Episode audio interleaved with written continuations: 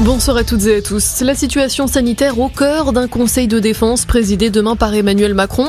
L'exécutif pourrait annoncer de nouvelles mesures. Certains scientifiques demandent le rétablissement d'un couvre-feu avant le réveillon au vu de la circulation épidémique.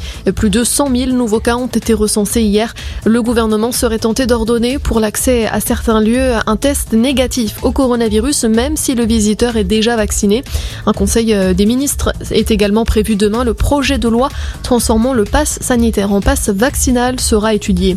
C'était un ami, un mentor et une boussole morale. Les mots de Barack Obama pour saluer la mémoire de Desmond Tutu, archevêque sud-africain mort aujourd'hui à 90 ans.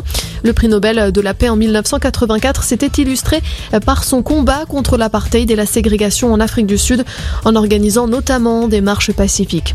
Plus de 11 000 personnes ont dû être évacuées au Brésil en raison de fortes précipitations. Ces fortes pluies qui s'abattent sur la région de Bahia dans le nord-est fait déjà 17 morts dans le pays. Au chapitre économie, le PIB mondial va dépasser les 100 000 milliards de dollars pour la première fois dès 2022. L'Inde devrait reprendre la sixième place du classement devant la France d'après le Center for Economics and Business Research. Ce groupe de réflexion estime que la reprise post-Covid va fortement stimuler l'économie. En rugby, la 13e journée allée de top 14 en version très allégée. Deux matchs sur trois ont dû être annulés en raison de cas de Covid au sein de plusieurs équipes. La rencontre Toulouse-Stade français a été annulée aujourd'hui en raison de cas chez les Bleus et Rouges. Brive-Clermont aussi a dû être reporté. Seul le match Perpignan-Castres se jouera à partir de 18h. Jean-Jacques Goldman et l'actrice Sophie Marceau restent les deux personnalités préférées des Français. Le journal du dimanche vient de publier son classement. Le chanteur arrive en tête pour la onzième fois.